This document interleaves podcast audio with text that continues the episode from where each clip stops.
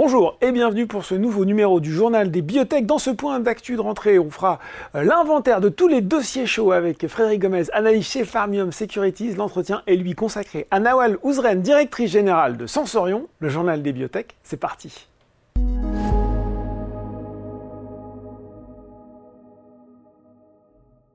Et on retrouve pour le point d'actualité, on ne change pas une équipe qui gagne en 2024. Frédéric Gomez, analyste chez Farmium Securities. Bonjour Frédéric. Bonjour Laurent. Je dis on ne change pas une équipe qui gagne. Euh, J'ai envie de dire aussi on ne change pas facilement ou en tout cas si vite l'histoire des biotech parce que euh, pour vous cette année ça va encore malheureusement être celle où les financements vont rester au cœur euh, des enjeux, au cœur des galères aussi hein, pour beaucoup de biotech, il faut le dire. Bah, ça reste un, un, challenge qui est éternel parce qu'au final. Oui, ça c'est pas nouveau. Ouais. C'est pas nouveau. La seule, le seul moyen de créer de la valeur pour une société, c'est de faire des études cliniques mm. et d'avoir des résultats positifs. Mm. Et il faut bien financer d'une manière ou d'une autre ces études. Et pour ça, il faut lever des fonds et avoir suffisamment d'argent. Donc, euh, soit on fait du non-dilutif avec, euh, avec des partenariats, ou alors on fait appel au marché. Et, euh, et, il faut des réserves, il faut des gros budgets pour faire du qualitatif. Mm. Et c'est une tendance de fond malheureusement sur le secteur, mais à l'heure actuelle, euh, il y a eu quelques financements euh, qui ont servi un peu à maintenir des sociétés sous perfusion l'an dernier. Mais, euh, mais, malheureusement, elles ont besoin d'argent pour faire ces études, donc, euh, donc ça va rester un sujet, un gros sujet d'actualité. Et on a l'impression, euh, quand je discute avec certains dirigeants de biotech, qu'il y a une certaine frilosité en plus hein, qui s'est installée depuis maintenant quelques mois, quelques années sur, sur le sujet. Alors, c'est pas simple parce que, une fois de plus, la compétition elle est mondiale, donc il faut aller chercher l'argent où il se trouve. Il n'y a pas que les investisseurs français, il faut regarder à l'étranger, il faut regarder aux US. Maintenant, il y a tellement de sociétés euh, privées ou cotées en bourse que l'investisseur, quelque part, quel que soit son positionnement, il a un barrage du choix. Donc il faut des dossiers euh, qui soient bons, qui soient différenciants, qui soient uniques. Et, euh, et c'est vrai que ce qui manque peut-être au secteur en, en France, d'une manière générale, c'est des beaux succès. Mm. Euh, on n'a pas eu de grosses acquisitions. L'année dernière a comme une année record sur les M&A, mais on ne peut pas dire que les sociétés françaises en aient vraiment profité. Ouais. Et donc on manque, on manque de, belles histoires qui pourraient servir de locomotive. On, attend malheureusement ces belles histoires. La belle histoire. On espère qu'on sera là pour euh, les, les ou la commenter en 2024. En tout cas, deux sociétés dont vous nous vouliez nous parler, Frédéric. On commence par Médincel, euh, avec, euh, vous m'avez dit avant, une année qui pourrait être plutôt plus bonne pour Médincel. Et en me disant finalement, l'actif qu'on regarde n'est peut-être pas celui qui est le plus intéressant. En tout cas, celui qu'on regarde à très court terme, on va dire. Non, parce qu'en fait, il y a, y, a, y a, deux actifs euh, à l'heure actuelle au sein de Medincel, les deux ciblant la schizophrénie mmh. et les deux euh, ayant un partenariat avec Teva. Alors c'est vrai que les investisseurs vont peut-être se focaliser à très court terme sur euh, les revenus générés de la commercialisation du Zedi, puisque oui. Zedi est disponible aux US depuis le milieu de l'année dernière. Mmh. Euh, avec un lancement progressif. Euh, et donc, euh, il y a forcément des ventes et des, et des, royalties qui devraient être perçues par, par cette année. Donc, c'est un premier indicateur que les gens vont, vont commencer à, à, regarder. Alors, en sachant quand même qu'un lancement, il faut un peu de temps pour que le produit s'installe oui. et s'établisse aux US, sachant qu'aux US, il faut oublier qu'il y a deux types de patients. Il y a les patients gouvernementaux hein, qui bénéficient des programmes Medicare, Medicaid, et il y a les patients commerciaux. À l'heure les informations qu'on a, c'est que le lancement a plutôt été sur les patients gouvernementaux. Sachant qu'en plus, dans le cadre du lancement, c'est une tradition, il y a toujours des unités gratuites, hein, oui, des, des, accès, des, des rabais, des voilà. Ça, ouais. Ce qui fait que les premiers chiffres, euh, il faut les prendre avec, avec beaucoup de pincettes. Maintenant, on sait aussi que Teva progresse sur ce segment des patients commerciaux, euh, avec ses fameux plans et ses assureurs. Donc, euh, donc à surveiller, on va dire, euh, d'ici le milieu d'année, euh, les premiers chiffres qui vont tomber et les premières entrées d'argent pour, pour sur, euh, sur Uzedi. Oui. Maintenant, le vrai actif qui est pour moi un peu le trésor caché de, de Medincel, c'est pas la risperidone, mais c'est la formulation à libération prolongée d'olanzapine, mm -hmm. qui est un autre agent contre la schizophrénie, également en partenariat avec Teva. Et celui-là, il a des, atouts qui sont, sont majeurs et, principalement le fait qu'il n'y aurait pas de concurrent puisqu'il euh, y aurait un monopole sur, euh, sur ce genre de formulation aux US. Euh, et Lilly, qui a la molécule originelle, hein, le, Zyprexa, a tenté de faire une libération prolongée, mais ils se sont heurtés en fait à des gros effets indésirables, euh, puisqu'en fait leur libération prolongée c'était sous forme d'un sel, et lorsqu'on oui. administrait aux patients ce sel, il y avait une dissolution qui était rapide. Et on, se rendait compte qu'il y, avait des, il y avait des pics plasmatiques de l'olanzapine dans le sang qui ont abouti à un nom barbare qui est le PDSS, qui est un syndrome en fait de sédation et de, et de dépression euh, post, euh, post-injection. D'accord. Non, délire, pas dépression, délire post-injection, qui peut survenir à la fois après la première injection ou après de multiples injections. Donc, au final, ça a limité l'utilisation euh, qui est complètement anecdotique de cette molécule EZS. Mm. Et, là, avec la techno de, de on peut penser, à l'heure actuelle, il n'y a pas eu de cas. Alors, la limite, c'est qu'il y a très peu de patients qui ont été traités. Donc, euh, vous pouvez très bien traiter 200 patients ou 300 patients dans une clinique et pas avoir de cas euh, d'effets indésirables mm. de ce style. Maintenant, on peut penser que si dans l'étude en cours de phase 3, il n'y a aucun cas, peut-être un cas, ça pourrait quand même euh, signifier quelque chose d'intéressant. Le point important à mentionner, c'est qu'on attendait le résultat l'année prochaine mm. et le recrutement des patients était plus vite que prévu. D'accord. Donc Teva a communiqué il y a une dizaine de jours qu'ils attendaient les résultats d'ici la fin de l'année. Et, là, celui-là, il y a, oui, il y a potentiellement un gros potentiel parce que ce serait un Blue Ocean aux US. Il serait tout seul à commercialiser une libération prolongée euh, en injection tous les mois. Là, il y aurait vraiment euh, pour, pour Teva de, quoi faire une, belle histoire et de générer des, bons revenus. Et d'ailleurs, à ce, à ce, sujet, il y a une chose qui a peut-être été un peu euh, sous-estimée par les investisseurs, mm-hmm. puisque l'an dernier, il y a le. Alors, c'est une structure un peu particulière qui s'appelle Royalty Pharma, qui est coté aux US, mais qui à l'origine en fait est un fonds d'investissement et qui fournit du financement moyennant une partie des royalties que les sociétés touchent ou que les universités touchent. Euh, et Royalty Pharma a signé un deal sur cette euh, formulation de pin avec Teva, donc il contribue en fait aux, dépenses R&D de Teva à hauteur de plus de 100 millions de dollars. Et en contrepartie, ils seront éligibles à un certain euh, reversement. reversement par Teva d'argent. Et Royalty Pharma s'était fait connaître dans la mucoviscidose, puisqu'ils avaient récupéré les royalties d'une fondation américaine sur tous les produits de Vertex qui sont des, blockbusters. Donc, euh, pour le moment, je trouve que Royalty Pharma a plutôt eu du nez sur ces produits. Donc, si ils continuent à en avoir. Voilà, s'ils ont été aussi bons dans leur, euh, dans leur évaluation, c'est plutôt euh, de bon augure pour, pour Médincel. Voilà, le trésor caché de Médincel. Autre biotech dont vous vouliez nous parler, Frédéric Ose Immuno avec euh, des données attendues mi-2024 sur la rectocolite hémorragique, indication dans laquelle on retrouve aussi une autre biotech française, Abivax. Hein. Oui, parce qu'en fait, là, on avait laissé Ose un peu euh, dans une situation inconfortable avec la fin de ce deal avec Servier. On savait que ça n'avait pas marché dans le, dans syndrome de Chegren. On l'avait évoqué sur ce plateau, on avait dit que de toute façon, la probabilité de succès était faible parce que c'était vraiment une, une indication très compliquée. Et donc, on a le sentiment là que maintenant beaucoup de choses reposent sur cette étude dans la, dans la rectocolite hémorragique. Euh, ils ont fait, la société a fait un petit update au final sur, euh, sur le recrutement, où ils en étaient, quand est-ce qu'ils allaient le terminer. Donc, c'est assez, euh, assez proche, puisque à la fin du premier trimestre, le recrutement devait être terminé. Et ils ont fait un petit ajustement pour les, les, questions géopolitiques, puisque initialement, ils recrutaient à travers l'Europe. Et là, en fait, ils ont ouvert plus de centres euh, en Europe de l'Ouest et il y aura moins de patients, a priori, qui devraient venir d'Europe centrale et d'Europe de l'Est. Ça, ça a quand même une influence, puisqu'on pouvait penser qu'il y aurait plus de patients naïfs, donc, qui n'avaient jamais été traités par d'autres euh, produits mhm. euh, du côté de l'Europe de l'Est et centrale, et qu'en revenant vers l'Europe de l'Ouest, ils vont peut-être avoir un peu plus de, patients qui ont déjà eu des, traitements, qui ont rechuté ou qui ont, été intolérants. maintenant, les résultats de cette étude vont quand même être euh, importants, on les attend au deuxième semestre, mais pour, euh, pour la suite du programme, et il faut souhaiter qu'il y ait au moins une des deux doses euh, qui sortent. Bon, voilà, on a dit étape importante pour aux immuno en 2024. Et on voulait quand même terminer euh, avec ces résultats qui sont tombés de Sagimet. Alors ça ne parlera pas forcément à tout le monde, mais l'indication, on va plus nous parler puisque c'est dans euh, la stéatose hépatique ou la NASH. Euh, la NASH qui maintenant ressemble plus à un cimetière qu'à un vivier. Il y a encore quand même quelques concurrents. L'occasion pour nous de refaire le point sur cette indication et les principaux justement concurrents encore en lice. Alors, il y a beaucoup de sociétés qui ont regardé euh, cette indication avec euh, certains des entrées et des sorties. Je crois que l'événement majeur, ça va être le 14 mars quand la FDA va se prononcer sur euh, la molécule de Madrigal. et, la décision de la FDA va influencer, à, mon sens, le comportement de beaucoup d'acteurs, notamment des gros acteurs comme Novo, qui pour le moment ont sorti des dates de phase 2 qui étaient plutôt bonnes, encourageantes, mais ils n'osaient pas trop encore s'aventurer sans visibilité, on va dire, mm. sur le plan réglementaire de, de la FDA. Donc l'événement majeur qu'il va falloir regarder, et ça a un impact aussi pour Inventiva, mais c'est vraiment ce qui va se passer sur Madrigal. Après, au sujet des, résultats qui ont, été annoncés hier, c'est une phase 2B. La taille de, l'étude est pas si mal que ça.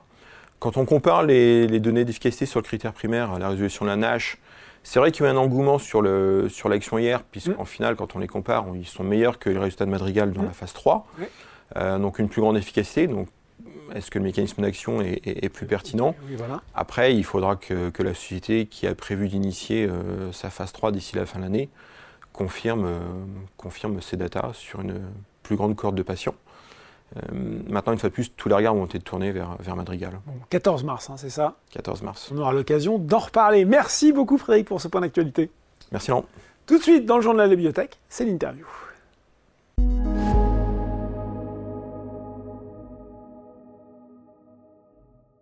Et je reçois pour l'entretien Nawal Ouzren, directrice générale de Sensorion. Bonjour Nawal. Bonjour Laurent. Alors, Sensorion, je le rappelle, biotech spécialisée dans les troubles de l'audition, cotée en bourse depuis avril 2015. On se parle aujourd'hui parce qu'il y a plein de choses à dire sur l'actualité de Sensorion, notamment cette nouvelle euh, toute fraîche, euh, bonne nouvelle, euh, l'autorisation d'initier un essai clinique de phase 1-2 pour 100 501 en France en tant que premier pays. Est-ce qu'on peut rappeler les contours de cet essai et ses objectifs? Oui, et comme vous l'avez euh, évoqué, c'est une excellente nouvelle euh, pour nous. Moi, j'en suis particulièrement fière quand je repense en fait à l'histoire de Sansorion et comment on a commencé cette épopée dans la thérapie génique. On a commencé d'une feuille blanche avec un, accord avec l'Institut Pasteur sur la base d'une promesse de données souris et que aujourd'hui ça se soit transformé en un dossier qui a répondu aux exigences réglementaires des autorités européennes et notamment la France. Euh, c'est un grand moment de Il y a eu du chemin parcouru. Hein. Beaucoup, parce qu'on a commencé Sensorion, on n'avait pas de capacité en thérapie génique, euh, on n'avait pas d'expertise et si vous nous regardez aujourd'hui, on a des experts euh, à l'échelle mondiale au niveau de thérapie génique, on a des capacités en interne de production euh, non euh, GMP pour, pour la production de thérapie génique et on a pu faire tout ça et en même temps préparer le dossier. Mm. qui a reçu le feu vert des autorités européennes. Donc pour cette première indication, qui est la restauration d'une protéine qui s'appelle l'autoferrine chez les bébés qui naissent sourds. Bon alors, on, rappelle voilà les modalités, l'objectif de cet essai. Alors, qu'est-ce qu'on va vouloir démontrer? Alors c'est un essai qui a été euh, designé, euh, je, dirais, de, manière très intelligente de la part de, nos équipes cliniques, parce qu'on a voulu vraiment démarrer la thérapie génique et cibler la population cible. Donc les enfants mm. très petits qui peuvent en fait non seulement restaurer l'audition, mais pouvoir utiliser cette audition pour, in fine, pouvoir acquérir le langage mm. comme les enfants normaux et idéalement aller à l'école, pouvoir apprendre à lire, pouvoir apprendre à écrire. Donc l'étude qui euh, a été approuvée, mm. ça sera une étude pour laquelle on pourra injecter les enfants dès l'âge de 6 mois jusqu'à l'âge de 2 ans et demi. Oui pour qu'ils aient en fait l'opportunité, si euh, la thérapie génique ne fonctionne pas, d'avoir peut-être un implant cochléaire et être toujours dans la fenêtre thérapeutique pour acquérir le langage. Bon, on parle quand même d'une amélioration de qualité de vie qui est, euh, qui est, bah, incroyable. Hein, c'est, euh, on va dire, vraiment une révolution. c'est vrai que les implants cochléaires, ça, ça, a été une belle révolution il y a 30-35 ans. Il y a, mais, mais la thérapie génique, c'est une restauration de l'audition naturelle. Donc, Bon, euh, si là aussi on reste dans le détail, quelles sont finalement les prochaines étapes attendues maintenant? Alors, euh, c'est vraiment les étapes administratives au sein des hôpitaux. Donc, euh, Necker en chef de ligne, on va dire. Donc, c'est de finaliser la signature du contrat, de faire ce qu'on appelle une site d'initiation, où en fait, on il y a une espèce de répétition générale avec les équipes cross-fonctionnelles. Mm. Et puis après, pouvoir en fait screener le premier patient, bien identifier la mutation génétique et planifier la chirurgie. Bon, on voit que Sensorion est bien dans la course, parce que course, il y a peut-être, euh, fin 2023, on a appris qu'il y avait une équipe médicale chinoise de l'université de Fudan à Shanghai qui avait traité quatre enfants, mais sourds, et qui aurait retrouvé une audition presque normale quelques semaines après avoir reçu une thérapie génique. J'imagine que vous avez regardé ces, données, cette nouvelle avec beaucoup d'attention. On a regardé ces données avec euh, beaucoup d'attention, comme, euh, comme vous le dites, et ça nous a confortés parce que ça, ça a permis de confirmer beaucoup de choses. La première chose, c'est que l'injection de la thérapie génique était très bien tolérée, même chez mm. des enfants un petit peu plus âgés. Euh, la deuxième chose, c'est qu'ils nous ont euh, permis aussi d'ouvrir, on va dire, une cible de population qui n'était pas nécessairement considérée en première ligne euh, en Europe. Donc, c'est les enfants qui sont implantés de manière unilatérale. Donc, même s'ils sont, ils ont 5 ans, 6 ans, on a vu en fait avec les données chinoises que l'enfant avait l'audition restaurée et pouvait en fait entendre sa maman et répéter les mots que sa maman lui prononçait. Donc euh, ça, ça nous a beaucoup conforté. On trouve que ces données, elles permettent vraiment de dérisquer euh, l'approche de thérapie génique. Ce que j'ai essayé d'être une évangéliste en disant que vraiment, si la thérapie génique doit fonctionner dans un organe, euh, l'oreille s'y prête très bien. On va avoir l'occasion d'en reparler justement. Juste avant, pour, pour reparler aussi de cette, cette course, hein, parce que on a l'impression que là aussi les différents acteurs sont en train de se préparer. En août 2023, on a vrai Régénéron qui nous annonce qu'il allait racheter son partenaire de longue date, Decibel thérapeutique pour un peu plus de 200 millions d'euros. Principal actif, oh, une thérapie génique dans l'autoferline. 15 mois, Eli Lilly qui rachète Aquos, biotech américaine basée à Boston, également engagée dans le développement d'une thérapie génique ciblant euh, l'autoferline. C'est à chaque fois la même approche, injecter dans l'oreille interne des enfants un gène de secours pour remplacer celui d'autoferline. Euh, c'est votre approche, c'est celle qui est retenue par Sensorion. Finalement, peut-être aussi l'occasion de, revenir sur la personne qui a découvert cette mutation et cette, euh, finalement cette solution thérapeutique. Eh bien, c'est les équipes de l'Institut Pasteur. Voilà, rendons à César ce qui leur appartient. Exactement. dirigées par le professeur euh, Christine Petit. Je pense que le secteur de l'audition, la science de l'audition, doit beaucoup à nos scientifiques français c'est vrai que toutes ces approches que vous venez de, dénoncer, que ce soit l'approche d'Aquos, l'approche de Décibel ou même celle des équipes académiques chinoises, reposent sur les, premières publications de l'Institut Pasteur. Donc, euh, Pasteur, ils ont fait un travail phénoménal. Ils ont identifié les premiers gènes qui ont causé euh, la surdité, mais ils ne se sont pas arrêtés là. Ils ont commencé à développer des approches, euh, preuves de concept de thérapie génique et ça a ouvert tout un champ euh, des possibles. Voilà, donc euh, pour, euh, je l'espère, la prochaine révolution de l'audition chez les populations pédiatriques et peut-être un jour même chez les populations adultes. Transition toute trouvée, puisque là aussi Sensorion a annoncé récemment l'extension de son accord avec l'Institut Pasteur. C'est vraiment un allié indispensable, j'ai l'impression, dans ce domaine. Hein. C'est un allié indispensable pour nous. Hein. On, voit l'Institut Pasteur, l'Institut de l'audition, comme, comme vous le dites, un allié, la, pièce maîtresse, mm. la pièce secrète qui impressionne les investisseurs, nos investisseurs qui sont, qui sont entrés au capital, qui, qui impressionne euh, les potentiels pharma qui regardent, qui sont mmh. curieuses sur euh, les approches de thérapie génique. Donc il faut s'imaginer, c'est euh, l'Institut de l'audition ici à Paris, vous avez une centaine de chercheurs qui réfléchissent jour et nuit à l'audition. Et euh, cette, euh, ce capital de connaissances, en fait, euh, Sensorion, on peut en bénéficier parce qu'on peut discuter avec les approches, avec les équipes de pasteurs sur des nouvelles approches, sur les données qu'ils peuvent générer. Et si nous sommes intéressés, on peut commencer des programmes. Et donc, c'est un premier accord qu'on avait signé en 2019 qui venait à échéance, en fait, milieu de cette année. Et comme ça se passait très très bien, on a décidé de continuer cet, accord et de le rallonger pour, pour 5 ans additionnels. 5 ans additionnés sur cet accord. Donc je le disais, tout ça se met en place. Justement, c'est l'occasion de se poser la question où on est finalement Sensorion vis-à-vis de la concurrence? À la fois, on imagine assez bien le, côté positif de se dire, bah voilà, il y a quand même de l'intérêt qui est en train de, euh, de se cristalliser autour de cette approche. Et de l'autre, où est-ce que vous en êtes par rapport à vos concurrents? Plutôt en avant Plutôt au même niveau? Comment vous voyez je la chose? Je me sens très confortable par rapport à, la compétition et, et, je vais vous expliquer pourquoi. La raison pour laquelle on a priorisé la demande de dossier en Europe, en fait, elle était totalement délibérée. Si vous regardez Lily ou Régénéron, ils ont en fait, dans un premier temps, priorisé les autorités américaines, donc mm. euh, la FDA. Mm. Et en fait, ils ont eu l'accord de démarrer une étude clinique, mais les autorités américaines, en fait, elles ont un appétit pour le risque qui a vraiment diminué euh, ces dernières années au niveau de la thérapie génique. Donc ils ont le droit d'injecter, mais des enfants qui ont 7 ans et plus pour les premières, la première cohorte. D'accord. Et si le profil de sécurité et de tolérabilité a été démontré, ils auront l'autorisation de, de, euh, de diminuer l'âge. D'accord. Ah oui, donc c'est pas tout à fait le. C'est pas du tout le même design que, notre. Exactement. Donc en fait, euh, quand on, a eu les conversations et qu'on a vu ce que les compétiteurs ont obtenu, on s'est dit on aura exactement la même réponse de des autorités américaines. Mm. Elles vont, elles vont être bien sûr euh, alignées, quoi. Oui. Trouver un enfant qui a plus de 7 ans aujourd'hui aux États-Unis, qui n'est pas implanté de manière bilatérale parce que c'est la pratique médicale, ça va être simple. Ça va pas être simple. On le voit. Hein. donc, euh, je crois euh, que Lily a injecté un seul enfant, mm. depuis 18 mois quasiment. Euh, à ma connaissance aussi, Régénéron n'a pas injecté d'enfants aux États-Unis. Mm. Donc, imaginez une troisième société avec le même profil de patient. Enfin, Se heurterait aux mêmes difficultés. Exactement. Donc, nous, notre stratégie, c'était de démarrer en Europe où il y avait un appétit, où ils ont bien compris qu'en fait la population qui pourrait bénéficier de la thérapie génique au niveau efficacité, c'était les plus petits. Et notre intention, c'est de pouvoir filer une demande d'autorisation américaine sur la base des premiers patients européens. Et on espère que les données seront convaincantes au niveau du profil, du profil de sécurité, de tolérabilité et d'efficacité pour que les autorités américaines nous donnent directement l'autorisation d'aller dans la population cible. Donc c'est pour ça que je me sens assez confortable mmh. sur... Euh, parce qu'on ne va pas jouer en fait sur les mêmes lignes.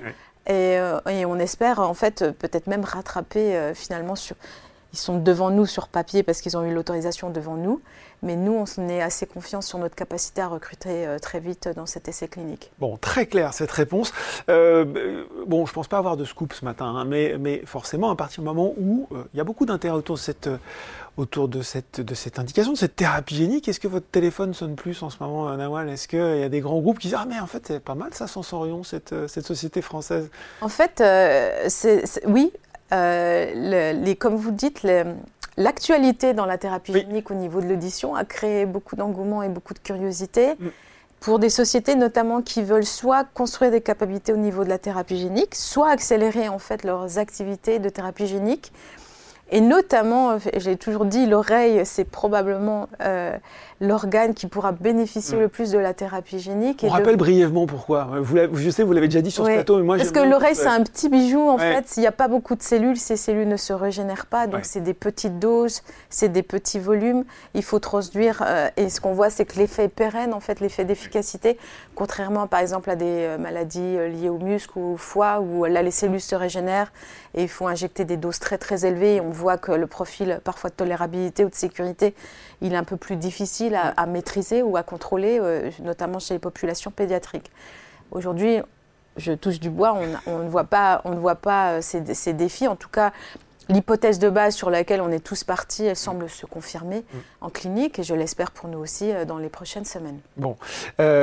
On en oublierait presque les autres actifs de Sensorion, notamment Sens 401. Bon résultat obtenu avec Sens 400 dans la préservation de l'audition résiduelle après l'implantation cochléaire. Ça a réveillé l'intérêt pour ce programme historique du, euh, du portefeuille de Sensorion qui avait subi des échecs dans le passé. Est-ce qu'on aura d'autres rendez-vous avec Sens 401 cette année? Oui. Oui. Oui, oui, On, aime beaucoup Sens 401 aussi. Donc, euh, euh, il y a une étude en fait qui va se terminer bientôt. C'est l'étude qui est en collaboration avec Cochlear, donc la société australienne qui est leader mondial des implants cochléaires. On va finir le recrutement ce mois-ci. Et donc, on va communiquer les résultats euh, de, cette étude euh, premier semestre, euh, milieu d'année. Voilà. Donc ça, c'est pour la, première étude. La deuxième étude, c'est pour la prévention de l'autotoxicité liée à la cisplatine chez les patients adultes qui souffrent de cancer, malheureusement. Et donc là, on a communiqué des résultats fin, toute fin de l'année dernière. Où on a démontré que même si en fait c'était euh, le, traitement le plus long de SENS 401 dans une population vulnérable comme les, les patients qui sont traités avec du cancer, le produit est extrêmement bien toléré. Et le produit n'interfère pas avec la cisplatine. Et on va communiquer les, premières données d'efficacité. Il y a un gros congrès mondial. Ça s'appelle le congrès mondial en fait d'audiologie à Paris depuis en 2024, en mmh. septembre 2024. Ça fait, c'est la première fois depuis 50 ans que Paris va pouvoir euh, recevoir ce gros congrès. Et on va communiquer euh, les données, les premières données d'efficacité à ce moment-là. Bon, voilà, là aussi des nouvelles sur Sens 401. Peut-être un mot pour finir. Vous étiez à la, à la, à la JP, à la conférence JP Morgan à San Francisco. J'ai du mal à me remettre du jet lag. euh, J'ai envie d'avoir votre, votre, votre, avis, votre ressenti sur le climat dans ce qu'on considère comme la grand mec de la pharma, la grand mec des biotech. Est-ce qu'il y a de la prudence? Est-ce qu'il y a de l'optimisme? Est-ce que c'est un peu des deux? C'est les deux, en fait, je dirais. Et, euh, c'était vraiment intéressant parce qu'on a vu un shift, comme vous dites, de l'humeur euh, qui, qui s'est réalisé assez rapidement grâce euh, aux annonces, en fait, d'acquisition, de fusion-acquisition. Euh, où il y a eu pas mal de nouvelles, en fait, les 6 à 8 semaines avant JP Morgan et pendant la conférence JP Morgan. J'ai senti les investisseurs euh, avoir beaucoup plus d'appétit en mm. fait à, à, découvrir de nouveaux dossiers. Mm. Euh, même la thérapie génique qui reprend en fait un petit peu des couleurs après, euh, après on va dire les deux dernières années qui étaient un petit peu difficiles.